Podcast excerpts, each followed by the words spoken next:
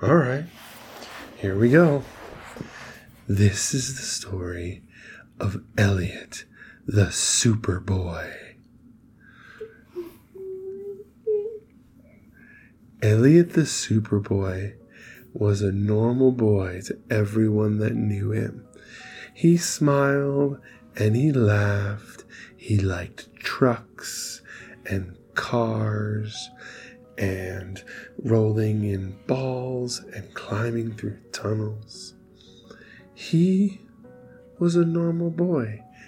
But when Elliot, the Superboy, is all alone, tucked into his bed at night, he closes his eyes and he dreams about all of his powers because Superboy Elliot, in his dreams, can fly through the air. He can jump over an entire car, sometimes an entire house. He can run so fast that you don't even see him.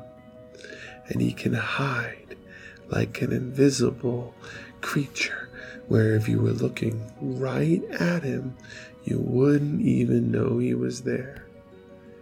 And that is the power of imagination and dreams. So when Elliot, the normal boy, sleeps, in his dreams, he is Elliot, the Superboy. And that's the story of Elliot, the Superboy.